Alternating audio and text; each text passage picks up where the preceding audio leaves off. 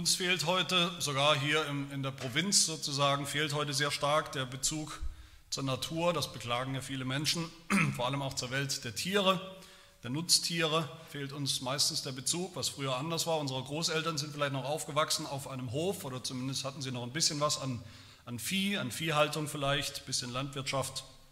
Damals sind die Kinder auch so aufgewachsen mit Tieren, mit Tieren, die eines Tages geschlachtet werden, ganz selbstverständlich. Rinder vielleicht, Kühe, Schafe, Schweine, was auch immer. Die Kinder haben sie vielleicht gefüttert, ihr ganzes Leben lang sind mit den Tieren aufgewachsen und sie waren dabei, dann auch, wenn diese Tiere geschlachtet worden sind. Sie waren dabei bei diesem Akt des, des Tötens, des Blutvergießens, das ja dazugehört, ganz normal. Sie waren vielleicht auch dabei beim Zerlegen, bei der Verarbeitung von diesen Tieren und dann wurde auch dieses Lebensmittel, das es dann war, auch gegessen. Jeder wusste, wie das, was man gegessen hat, eben vorher mal aussah, was es mal war. Als Jäger habe ich das, das Glück, das noch einigermaßen zu kennen, diesen Weg vom, vom lebendigen Tier bis zum, bis zum fertigen Lebens, äh, Lebensmittel, das auf den Tisch kommt, das gut schmeckt, ein, ein Festmahl ist gesunde Nahrung ist. Aber viele Menschen kennen das heute nicht mehr. viele Kinder wissen nicht mehr eigentlich, wie das ganze Stück, das ganze Tier aussieht, das dann in irgendeiner Form auf dem Tisch beim Abendessen vielleicht landet in kleinen Portionen, die man nicht mehr irgendwie identifizieren kann, was das mal war. Dass es mal ein Huhn war oder ein Truthahn, wie eigentlich ein Truthahn aussieht. Man isst da diese Truthahnbrust, aber weiß nicht mehr, wie das Tier aussieht. Oder auch der Fisch, der ganze Fisch oder das ganze Rind eben. Wir sind doch sehr entfremdet von dem Tier, das unser Lebensmittel, das unser Fleisch im Topf mal war. Deshalb ist es zumindest teilweise, nicht sehr, aber doch teilweise verständlich, dass viele Menschen heute Vegetarier werden, Veganer werden vielleicht sogar. Sie wollen eben bewusst das essen, nur noch das essen, was man kennt, zu dem man eine Beziehung hat, wie auch immer, wo man weiß, woher es kommt. In der Welt der Bibel war das und in der Zeit der Bibel war das natürlich noch ganz anders. Im Neuen Testament war das noch anders, im Alten Testament natürlich noch viel mehr. Die Leute damals, das Volk Israel zum Beispiel, das waren alles Selbstversorger. Da denken wir nicht oft drüber nach, aber das waren Selbstversorger. Es gab keine Supermärkte, wo man Chicken, Chicken Nuggets einkaufen konnte oder Fischstäbchen. Es gab keine Metzgereien, wo man fertig zerlegtes Fleisch kaufen konnte. Die Israeliten kannten ihre Tiere, sie haben mit ihnen gelebt, sie waren unterwegs mit ihren Tieren, sie haben ihre Tiere selbst gezüchtet und dann eben auch geschlachtet und gegessen. Das war völlig normal, das hat dazugehört, das war eine tägliche Praxis. Und deshalb war es auch anders als bei uns für sie damals glasklar, für die Juden glasklar, was es bedeutet, als Johannes der Täufer hier kam, auftrat und er spricht von einem Lamm. Lämmer kannten sie gut, sehr gut, damit waren sie sehr vertraut mit Lämmern. Mit Lämmern sind sie, haben sie ständig gesehen. Das Lamm war also nicht das Problem.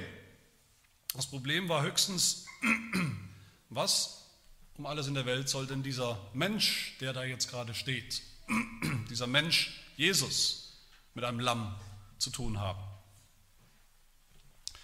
Jesus, das Lamm Gottes, ist wahrscheinlich eine der häufigsten Bezeichnungen oder auch Bilder, Darstellungen, Symbole für Jesus Christus, das Lamm.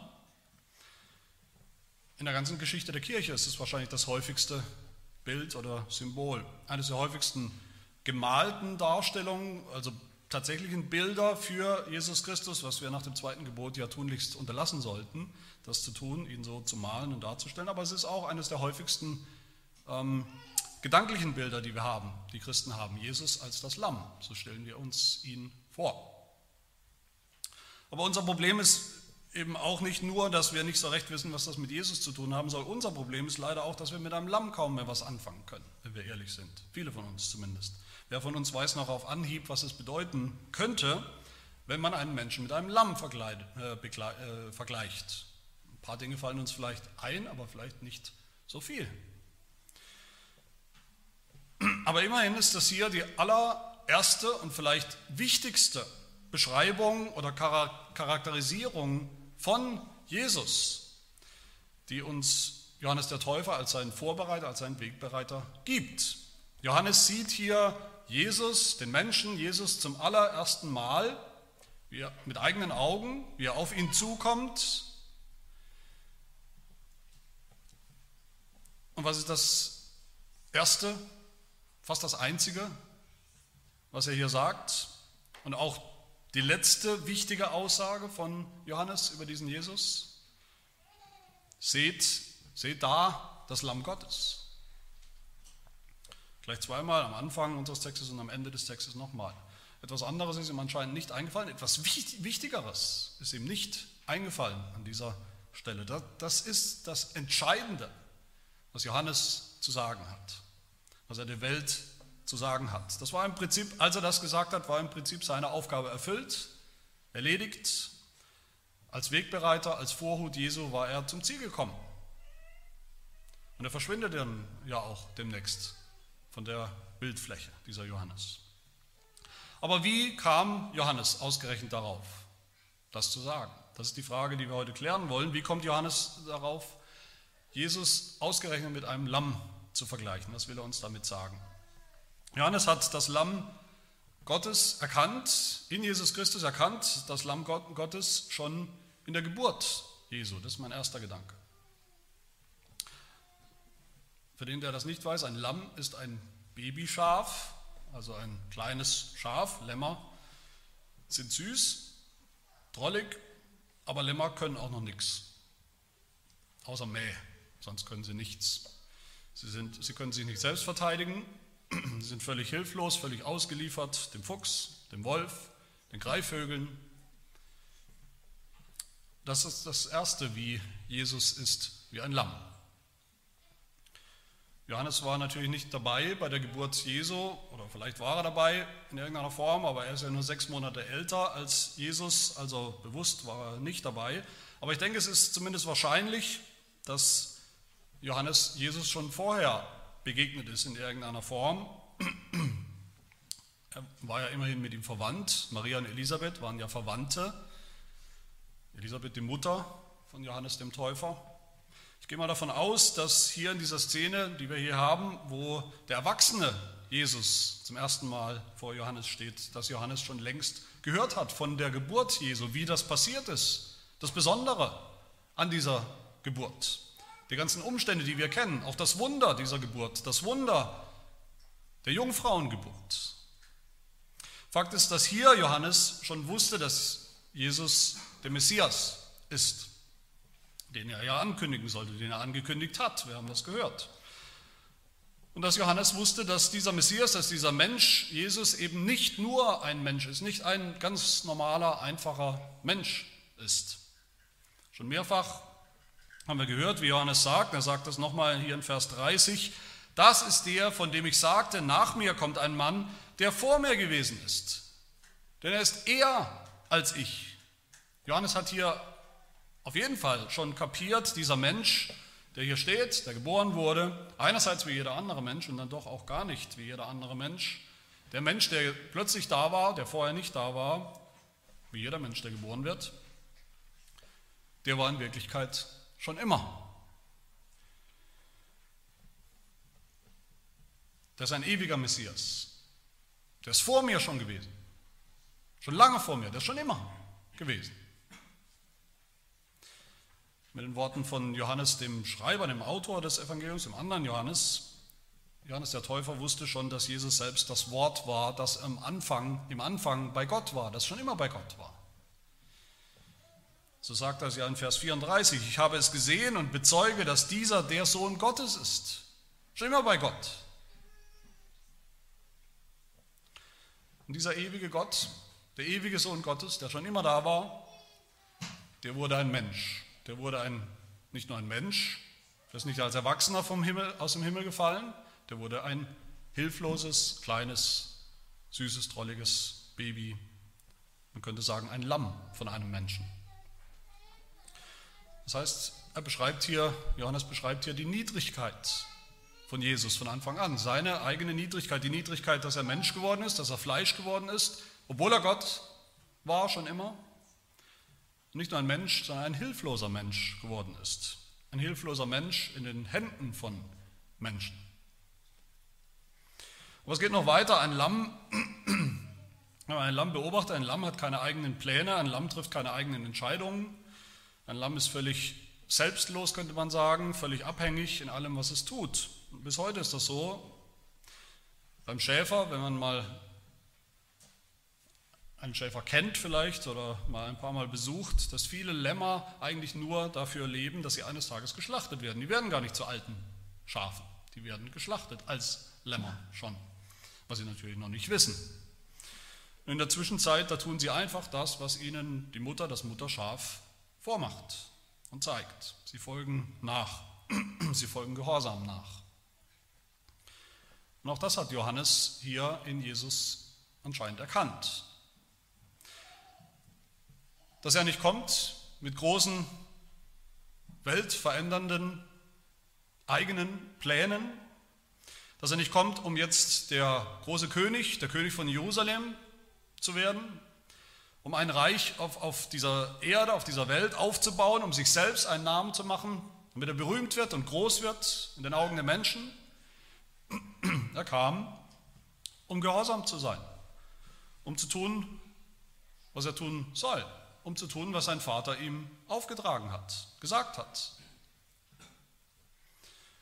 Johannes wusste von Anfang an, dass dieser Jesus gesandt war, dass er eine Aufgabe hatte, dass er eine, eine Mission hatte, die ihm Gott selbst gegeben hat, die er sich nicht selbst ausgesucht hat.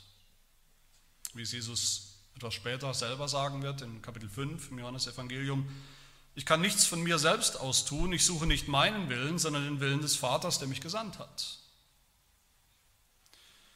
Das heißt nicht, dass Jesus zu doof war, eigene Ideen zu entwickeln, dass er zu doof war, eigene Pläne zu schmieden. Das heißt vielmehr, dass er freiwillig das getan hat, dass er freiwillig gekommen ist, um genau das zu tun, wofür er gesandt war, was der Vater ihm aufgetragen hat. Ohne Ehrgeiz, ohne irgendwelche großen Ambitionen für sich selbst, ohne Selbstverteidigungstrieb, ohne auch nur ein einziges Mal zu sagen oder zu denken, Jetzt muss ich auch mal an mich selbst denken. Jetzt ist der Punkt, jetzt muss ich mich mal mit mir selbst und meinen Plänen beschäftigen, muss ich mal tun, was ich eben gerne möchte, eben wie ein Lamm. Was zeichnet ein Lamm noch aus? Ich denke, das kennen wir alle. Wir reden auch heute noch immer wieder zumindest von einem Unschuldslamm in Bezug auf bestimmte Dinge oder bestimmte Personen. Warum tun wir das? Weil ein Lamm für uns irgendwo der Inbegriff ist, immer noch der Inbegriff ist von einem kleinen, süßen Tierchen, dem wir überhaupt nichts Böses zutrauen. Das ist nur weich und kuschelig und süß. Kein böses Raubtier, kein Wolf, völlig ungefährlich, sicher und irgendwie auch nicht in der Lage, sich überhaupt etwas Böses auszudenken, etwas Böses zu tun. Und auch das hat Johannes wohl in Jesus gesehen. Wir werden gleich hören von der Taufe, von der Taufe Jesu, wie Jesus selbst getauft wurde von, von Johannes im Jordan. Das setzt der Autor hier voraus, dass die Leser das wissen, diese Geschichte, dass wir das wissen, dass wir das kennen, die Geschichte, wie Johannes Jesus getauft hat, irgendwann in der Vergangenheit schon. Das war bekannt. Die Begebenheit, von der wir hören in Matthäus 3, da kommt Jesus aus Galiläa an den Jordan zu Johannes, um sich von ihm taufen zu lassen. Johannes aber wehrte ihm und sprach, ich habe es nötig, von dir getauft zu werden. Und du kommst zu mir? Warum hat Johannes das gesagt? Warum hatte Johannes, Johannes hat ja Hunderte, Johannes hat Tausende von Menschen getauft. Warum hatte er so ein großes Problem damit, Jesus zu taufen? Weil seine Taufe, wie wir gehört haben, eine Taufe der Buße war. Buße, Umkehr, ein Bild für die notwendige Umkehr, für die notwendige Reinigung von den Sünden. Die Taufe war eine Taufe für Sünder. Notwendig für Sünder, notwendig für alle Menschen, inklusive Johannes. Johannes wusste das.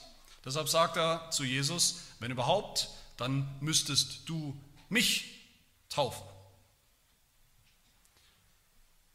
Johannes wusste, dieser Mensch, Jesus, war kein Sünder der diese Taufe bräuchte. Der hat noch nie etwas Böses getan, der hat noch nie etwas Böses gedacht, noch nie gegen Gott, noch nie gegen Gottes Gebot gehandelt, der war noch nie ungehorsam, noch nie rebellisch. Er hat immer im, im Sinn, im Einklang mit Gottes Willen, mit Gottes Gebot gehandelt. Der ist das einzige echte Unschuldslamm, dieser Jesus. So hat es auch Jesaja schon prophezeit über den Knecht, den Messias, wenn er kommt, über den Sohn Gottes in Jesaja 53, diesem bekannten Kapitel, wo es heißt: Er hat kein Unrecht getan und kein Betrug ist jemals in seinem Mund gewesen. Johannes wusste natürlich auch schon aus dem Alten Testament, das Lamm, das Lamm, das eine, eine so große Rolle spielen wird, in dem großen Heilsprogramm Gottes, in der, in der Versöhnung zwischen Gott und Mensch, wo das Lamm eine so große Rolle spielen wird, wusste Johannes, dieses Lamm muss absolut makellos sein. Was auch immer oder wer auch immer dieses Lamm sein wird, es muss absolut ohne jede Sünde, ohne jeden Fehler, ohne jeden Makel sein. Wir erinnern uns vielleicht, dass, was ist denn das Wichtigste, das im Tempel dann passieren wird? Schon in, in diesem Zelt, in der Stiftshütte und dann später im Tempel in Jerusalem. Was ist das Wichtigste eigentlich, was jeden Tag geprägt hat? Das war das morgendliche und das abendliche Opfer. Und zwar von einem Lamm, von einem einjährigen Lamm. Exodus 29. Das eine Lamm sollst du opfern am Morgen, das andere Lamm sollst du zur Abendzeit opfern. Jeden Tag, morgens und abends ein Lamm geopfert. Und was für ein Lamm sollte es sein? Levitikus Kapitel 9. Nehmt ein, ein Lamm, ein Jahr alt und makellos als Opfer. Das ist ein Refrain, der durch das ganze Alte Testament, durch die ganzen Opfer geht. Immer wieder dasselbe Wort. Kein anderes Lamm taugt irgendetwas. Kein anderes Lamm wird Gott jemals ansehen oder annehmen. Kein anderes Lamm kann jemals taugen als Opfer, kann jemals Sündenvergebung bewirken, als eins, das perfekt ist, ohne Fehler, völlig unbeschmutzt, völlig unbelastet. Und das war Jesus. Er war gehorsam in allem, in allen Geboten, hat den ganzen Willen Gottes immer getan, vollkommen getan, vollkommen im Einklang mit dem Willen Gottes gelebt, bis zum allerletzten Atemzug. Wir lesen später im Philipperbrief, Philippa 2, er wurde gehorsam bis zum Tod, bis zum Tod am Kreuz. Und im Römerbrief Kapitel 5, durch den Gehorsam des einen wurden die vielen zu Gerechten gemacht. Das ist ein Gehorsam. Und auch Petrus betont das, was für ein Lamm brauchen wir, was für ein Lamm war Jesus, 1. Petrus 1, ein makelloses und unbeflecktes Lamm war Jesus.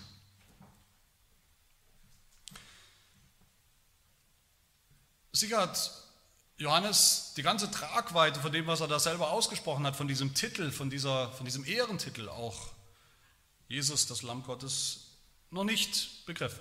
Das ganze Ausmaß hat er wahrscheinlich noch nicht begriffen, aber er hat schon sehr viel gesehen, sehr viel von einem Lamm gesehen an diesem Jesus, der da vor ihm stand. Das Zweite, was er sieht, ist, dass Jesus zum Lamm eingesetzt und gesalbt wurde als Erwachsener.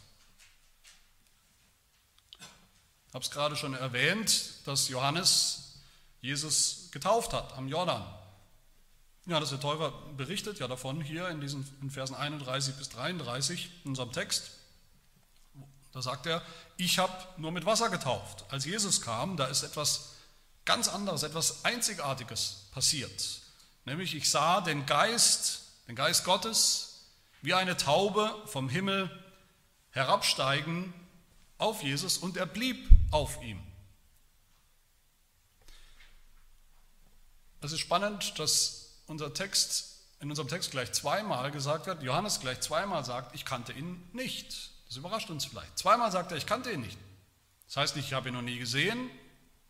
Das heißt, Johannes wusste genau, wie der Messias sein wird, wie er sein wird, wenn er kommt, aber er wusste noch nicht, wer. Er wusste noch nicht, er hatte noch kein Gesicht vor Augen, er hatte noch keinen konkreten Namen. Wie heißt er denn als Mensch? Er hatte noch niemanden vor Augen, auf den er zeigen konnte, konkret. So kannte er ihn noch nicht. Aber all das ändert sich bei der Taufe, bei der Taufe Jesu. In allen anderen Evangelien wird beschrieben bei dieser Taufe, dass Jesus selbst gesehen hat, wie der Himmel sich öffnet, wie der Geist herunterkommt auf ihn wie eine Taube. Aber im Johannesevangelium heißt es, Johannes der Täufer hat das gesehen.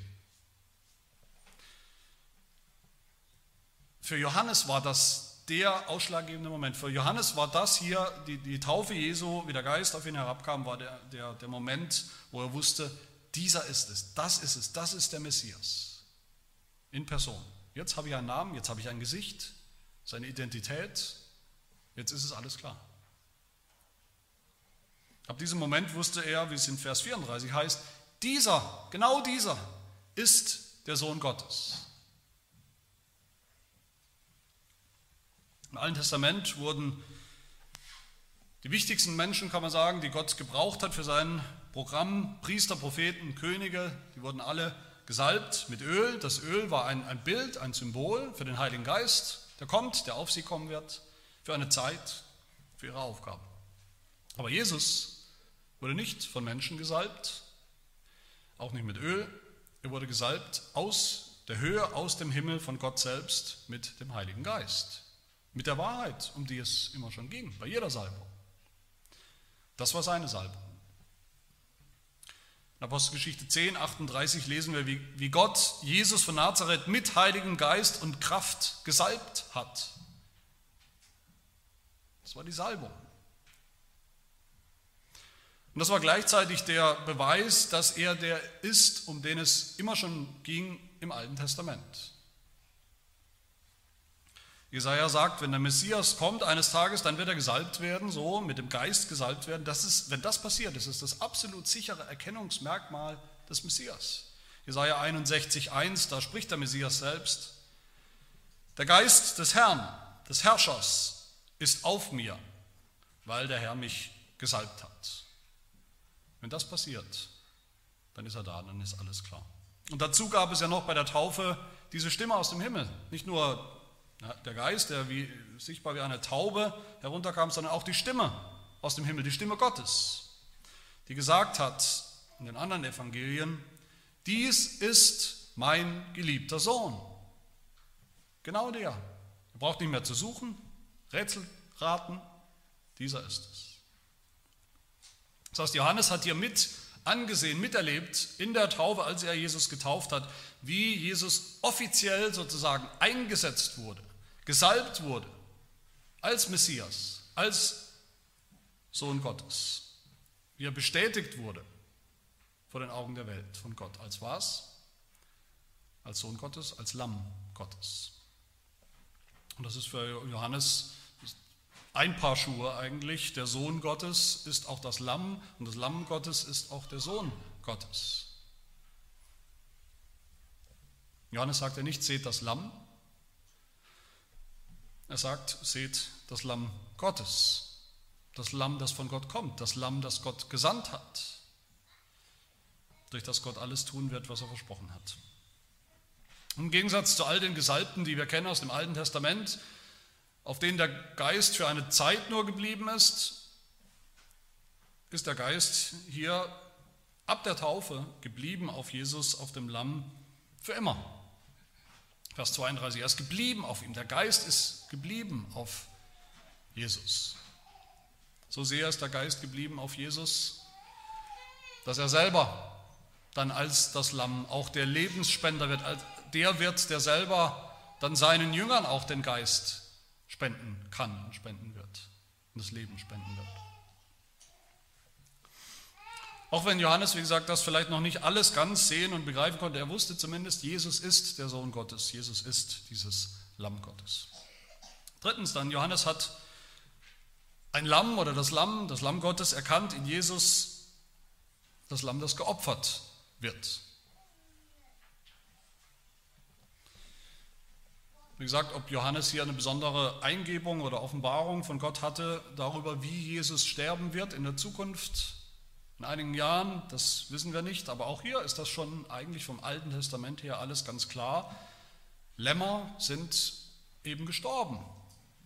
Lämmer sind gestorben, zumindest meistens. Die Lämmer, die Gott haben wollte, die Gott eingefordert hat, die mussten geschlachtet werden als Opfer. Die konnten nicht leben, bis sie eines natürlichen Todes gestorben sind, die mussten geschlachtet werden. Das war ihre Bestimmung.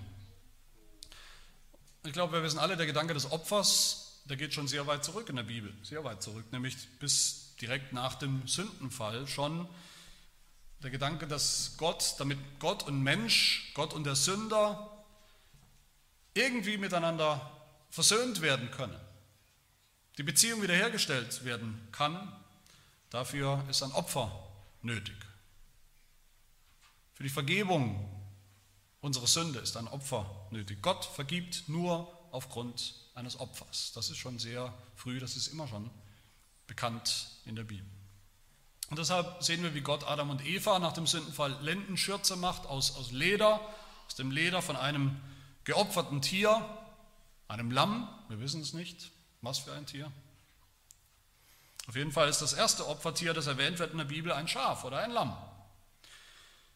Kain und Abel. Abel brachte ein Opfer dar, das Gott gefallen hat, ein Opfer von den Erstlingen seiner Schafe. Genesis 4. Kurze Zeit später wieder ein Lamm in der Geschichte von Abraham und Isaak. Gott will Abraham prüfen und er sagt, dass er ein Opfer bringen soll, nämlich seinen Sohn, seinen eigenen Sohn, als Brandopfer, Genesis 22. Und die beiden bereiten alles vor für dieses Opfer, finden die Feuerstelle für das Brandopfer. Und Isaak fragt, mit Recht natürlich, seinen Vater, Vater, hier ist Feuer und Holz, wo ist aber das Lamm zum Brandopfer? Abraham weiß natürlich, Abraham weiß, dass Isaak das Opfertier, das Lamm sein soll. Aber in letzter Sekunde geht das anders aus. Gott schickt einen Widder, ein männliches Schaf als Ersatz, als Ersatzopfer. Und das war so wunderbar, für Abraham, dass er diesen Ort, wo all das passiert, nennt, der Herr wird dafür sorgen, für das Opfertier, für das Lamm. Der Herr wird sorgen für das Lamm. Und mit diesem Satz beginnt eigentlich im Alten Testament diese ganze große, lange Hoffnung, die Hoffnung der Menschheit auf ein Lamm, für das Gott selber sorgen wird, eines Tages. Ein Lamm, das wirklich stellvertretend für Menschen Gott annimmt. Ein Lamm, das wirklich das Problem der Sünde lösen wird, aus der Welt schaffen wird. Alle Opfer, die es gibt im Alten Testament, dann, alle haben mit dieser einen Hoffnung zu tun, auf das Lamm, das kommen wird, für das Gott selber sorgen wird als das Volk Israel in Ägypten war, in der Gefangenschaft war, als ein Bild für, ihre, für ihr Problem, die Gefangenschaft unter die Sünde und den Teufel. Da will Gott, wir wissen das, Gott will die Ägypter töten, um, um sein Volk zu retten, aber was wir oft vergessen, Gott wollte auch die Israeliten töten. Und was ist es, was die Israeliten dann gerade so am, am Leben erhält? Ein Lamm, ein Lamm, das sie schlachten sollen und, und dessen Blut sie an die, an die Türpfosten streichen und schmieren sollen, das wird sie am Leben erhalten. Das wird sie retten. Das Passalam. Und direkt nach dem Passa hören wir, wie Gott sagt zu Israel, alle Erstgeborenen gehören mir.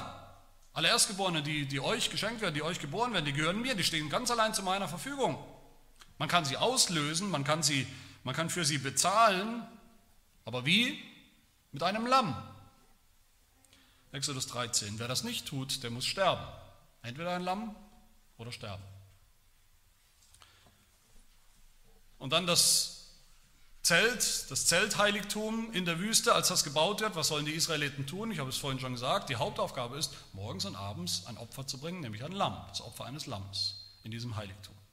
In allen Opfern spielt das Lamm eine zentrale Rolle.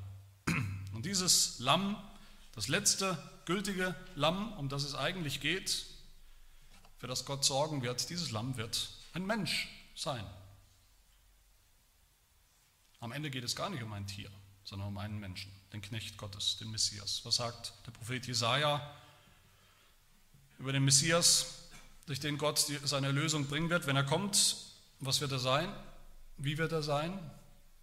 Jesaja 53, er wird sein wie ein Lamm, das zur Schlachtbank geführt wird, wie ein Schaf, das verstummt vor seinem Scherer und seinen Mund nicht auftut. Und die Leute werden denken, sagt Jesaja, wenn es soweit ist, dann werden die Leute denken, was für ein dummes Lamm. Er ist selbst schuld, wenn er sich nicht wehrt. Vielleicht wird er zu Recht bestraft, vielleicht wird er zu Recht abgeschlachtet. Aber in Wirklichkeit ist dieses Lamm das Unschuldslamm, das selbst völlig unschuldig ist, wird nicht sterben für sich selbst, sondern wird sterben für die Sünden von anderen, für die Sünden der Menschheit. Um unserer Übertretungen willen, sagt Jesaja, wurde dieses Lamm durchbohrt, wegen unserer Missetaten zerschlagen. Die Strafe, unsere Strafe liegt auf ihm, damit wir Frieden haben. Durch seine Wunden werden wir geheilt. Wenn das Lamm sein Leben zum Schuldopfer gegeben hat, so wird es Nachkommen sehen und seine Tage verlängern und das Vorhaben des Herrn wird in seiner Hand gelingen, durch ihn, durch dieses Lamm.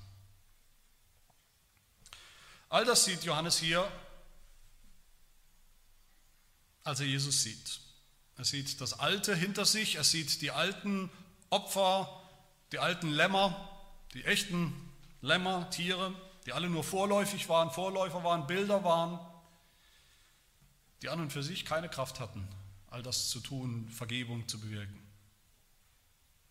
Sünden wegzunehmen. Johannes sieht diesen Widder, das männliche Schaf, das Gott Abraham geschenkt hat und wo er versprochen hat, für dieses Lamm zu sorgen, das Opfertier zu sorgen. Auch das sieht er in Jesus, ein wahres Lamm, ein wahres Opfer, für das Gott selber gesorgt hat, jetzt. Er sieht das Passalam, unser Passalam, Christus, wie es der Apostel Paulus sagt, das für uns geschlachtet wurde. Christus ist unser Passalam. Sicher kein Zufall, im selben Evangelium später, als es auf den Tod Jesu zugeht, da lesen wir ausgerechnet vom Passa, vom Passafest, vom Passa, das es ja immer noch gab als Fest. Wir lesen, dass Pilatus Jesus freilassen wollte, ausgerechnet am Passa. Und was wollten die Leute, was wollte die, die Menge? Sie haben gesagt, fort, fort mit ihm, kreuzige ihn. Mit anderen Worten, opfere ihn, opfere dieses Lamm auf dem Altar des Kreuzes, wie es ja auch passiert ist, als Passalam. Johannes sieht hier auch die Erstgeburt aus dem Exodus, Gottes Erstgeburt, Gottes einzigen Erstgeborenen, einziggeborenen Sohn, der nicht ausgelöst werden kann durch ein Tier, durch ein Lamm. Das geht nicht mehr. Sondern den, den Gott selbst hingeben wird in den Tod, damit wir nicht mehr sterben müssen. Johannes sieht in Jesus das wahre Zelt, das wahre Heiligtum, das Zelt Gottes bei den Menschen. Das Heiligtum, in dem jetzt ab diesem Zeitpunkt keine Tiere mehr geopfert werden müssen, geopfert werden dürfen und brauchen. Keine kleinen Lämmer mehr, sondern nur noch einmal ein Opfer. Das wahre Lamm, um das es immer schon ging. Das uns dann mit Gott für immer versöhnen, für immer ins Reine bringen wird. Er sieht das Lamm, das freiwillig ein Lamm geworden ist, sich freiwillig erniedrigt hat, gehorsam geworden ist. Petrus, ich denke, wir kennen die Geschichte alle, Petrus wird später lauthals äh, protestieren dagegen, dass Jesus leiden soll. Das kann doch nicht sein, dass du, unser großer Messias, leiden musst. Das kann nicht sein. Jesus ist doch nicht schwach. Unser Messias ist nicht schwach. Unser Messias ist kein Lamm. Petrus nimmt das Schwert, um Stärke zu zeigen, das Schwert, um diesen Jesus zu verteidigen, der ja nicht schwach sein kann. Und was tut Jesus? Er sagt zu ihm, steck dein Schwert wieder ein, ich brauche es nicht. Er sagt, meinst du, ich könnte nicht meinen Vater bitten und er würde mir mehr als zwölf Legionen Engeln schicken zu meiner Verteidigung, wenn ich das wollte? Wie würden dann aber die Schriften erfüllt, dass es so kommen muss? Wie könnte ich dann das Lamm Gottes sein, das freiwillig zur Schlachtbank geht in den Händen der Menschen? Johannes sieht dieses Lamm Gottes, das sich freiwillig hat schlagen und peinigen und töten lassen. Und wofür? Für die Sünden. Und nicht nur die Sünden Israels wie früher, sondern, wie es hier heißt, er sieht das Lamm Gottes, das die Sünden der Welt hinwegnimmt. Und deshalb ist Jesus viertens auch das Lamm, das angebetet wird. Schon damals, schon in der Geburt Jesus sehen wir das ja. Nur hier und da aufblitzen, aber immerhin auch da sehen wir, dass es Menschen gab, die Jesus angebetet haben, von Anfang an. In seiner Niedrigkeit schon erkannt haben und angebetet haben. Auch später gab es immer welche, die ihn erkannt haben, wer er wirklich ist, als das Lamm, als ihr Lamm, als ihr Opferlamm. Und die ihn deshalb angebetet haben. Ich denke, es ist sehr spannend, wenn wir sehen in der Bibel, in den Beschreibungen vom Himmel, wie der Himmel ist, was im Himmel sein wird. Was sehen wir da? Was werden wir sehen im Himmel eines Tages? Was steht im Mittelpunkt? Wen oder was werden wir anbeten in alle Ewigkeit im Himmel? Auch im Himmel erklingt und erschallt derselbe Ruf dass Johannes, seht das Lamm Gottes, das geschlachtete Opferlamm, steht im Mittelpunkt.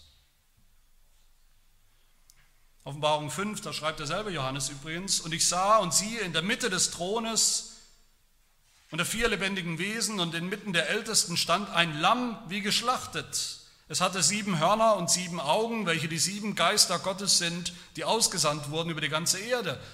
Und er sagt weiter, würdig ist das Lamm, das geschlachtet worden ist, zu empfangen Kraft und Reichtum und Weisheit und Stärke und Ehre und Ruhm und Lob und jedes Geschöpf, das im Himmel und auf der Erde und unter der Erde ist und was auf dem Meer ist und alles, was in ihnen ist, hörte ich sagen, dem, der auf dem Thron sitzt und dem Lamm gebührt das Lob und die Ehre und der Ruhm und die Macht von Ewigkeit zu Ewigkeit.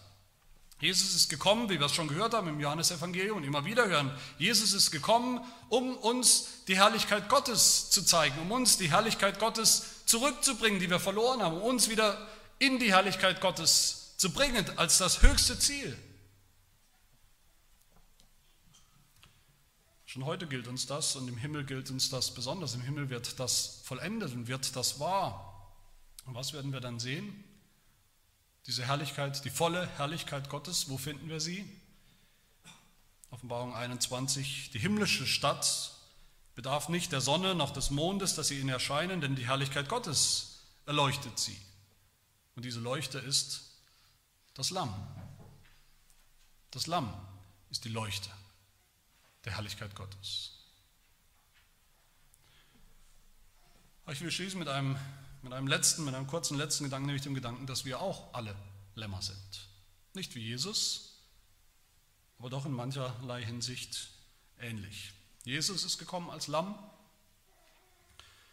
Das ist die Essenz eigentlich seines Lebens, das, worum es ging, seine Berufung, seine Sendung, sein Dienst, stellvertretend für uns. Warum? Weil wir auch alle Lämmer sind. Jesus ist ein makelloses Lamm, wie wir gesehen haben. Wir sind das nicht. Fern davon. Wir sind Schafe ohne Hirten. Schafe, die oder Lämmer, die nur Blödsinn im Sinn haben, die verloren sind. Bockige Sünder. Nochmal Jesaja 53, da steht das auch. Wir alle gingen in die Irre wie Schafe. Jeder wandte sich auf seinen Weg. Aber der Herr warf unser aller Schuld auf ihn, auf das makellose Lamm. Wir sind Schafe, sagt die Bibel. Und das ist keine gute Nachricht, wenn sie das sagt. Aber die gute Nachricht ist, der Sohn Gottes, das Lamm, er wird seine Herde weiden wie ein Hirte. Jesaja 40 haben wir vorhin gehört. Die Lämmer wird er in seinen Arm nehmen und den Bausch seines Gewandes tragen, die Mutterschafe wird er sorgsam führen. So wie wir es brauchen. Jesus, das Lamm, ist unser guter Hirte geworden. Ist gleichzeitig der Schafhirte geworden, der gute Hirte. Johannes 10. Ich bin der gute Hirte und kenne die meinen und bin den meinen bekannt. Gleich wie der Vater mich kennt und ich den Vater kenne. Und ich lasse mein Leben für die Schafe, für uns. Das gilt uns allen, das gilt nicht nur dem, dem alten Volk Israel. Jesus sagt weiter in Johannes 10, ich habe noch andere Schafe, die nicht aus dieser Schafhürde sind. Auch diese muss ich führen. Sie werden meine Stimme hören und es wird eine Herde und ein Hirte sein. Ich bin das Lamm, das die Sünden der Welt hinwegnimmt. Ich bin das Lamm, das das wahre, neue, endgültige Volk Gottes weiden und führen und versorgen wird. Offenbarung 7, das Lamm, das inmitten des Thrones ist, wird sie weiden und sie leiten zu lebendigen Wasserquellen. Meine Lieben, wo sehen wir all das am allerdeutlichsten? Dass Jesus das Lamm ist, das freiwillig sich erniedrigt hat, das freiwillig Mensch geworden ist, um gehorsam zu sein, stillschweigend, zu leiden bis zum Tod am Kreuz. Wo sehen wir das am allerdeutlichsten? Dass Jesus unser Opferlamm geworden ist, geschlachtet, sein Blut vergossen für uns. Wo sehen wir am deutlichsten, dass er auch unser Hirte geworden ist, der Hirte der Schafe, der Hirte, Hirte der Lämmer, die wir sind. Dass er uns versorgt, dass er uns zu frischem Wasser, zu grüner Weide führt. Dass er das Lamm ist, das uns ernährt, das uns Nahrung gibt das war ja auch in der Bibel schon immer so. Die Lämmer in der Bibel, die ganzen Lämmer, die wir uns angeschaut haben, die ganzen Opferlämmer, die waren immer schon auch Nahrung. Die waren Opfertier, ja, aber die waren auch Nahrung. Das Passalam, das musste geopfert werden. Es war ein Opfertier, aber es wurde dann auch gegessen und hat die Leute satt gemacht. So ist es auch bei Jesus. Jesus, das Lamm, sagt zu uns, auch zu uns heute, Johannes 6, wer mein Fleisch isst, das Fleisch dieses Lammes isst, und mein Blut trinkt, der hat ewiges Leben und ich werde ihn auferwecken am letzten Tag. Denn mein Fleisch ist wahrhaftig Speise und mein Blut ist wahrhaftig Trank. Auch das ist das Lamm, das Johannes hier erkannt hat. Und all das sehen wir am deutlichsten wo? Natürlich im Herrenmahl. Im Herrenmahl sehen wir all diese Aspekte am allerdeutlichsten für uns, vor Augen. Im Herrenmahl, das wir gleich feiern werden, sehen wir Jesus, das Lamm Gottes. Sehen wir Jesus, das Lamm, das geschlachtet ward für uns, das uns wirklich Vergebung für unsere Sünden bewirkt hat. Das Lamm, das uns Leben spendet durch den Geist, der auf ihm ist, der auf ihm bleibt. Das Lamm, das uns geistlich ernährt, der Kraft, die wir brauchen.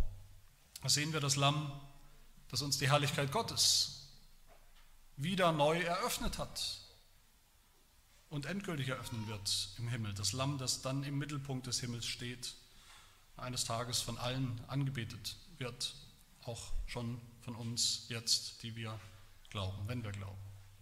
Meine Lieben, seht das Lamm Gottes, das hinwegnimmt die Sünden der Welt. Seht und glaubt das. Amen. Wir beten. Herr, wir danken dir von ganzem Herzen, dass du deinen Sohn, der selbst Gott war und ist, gesandt hast als deinen niedrigen Knecht, als den leidenden Gottesknecht, als das Lamm Gottes. Wir danken dir, dass er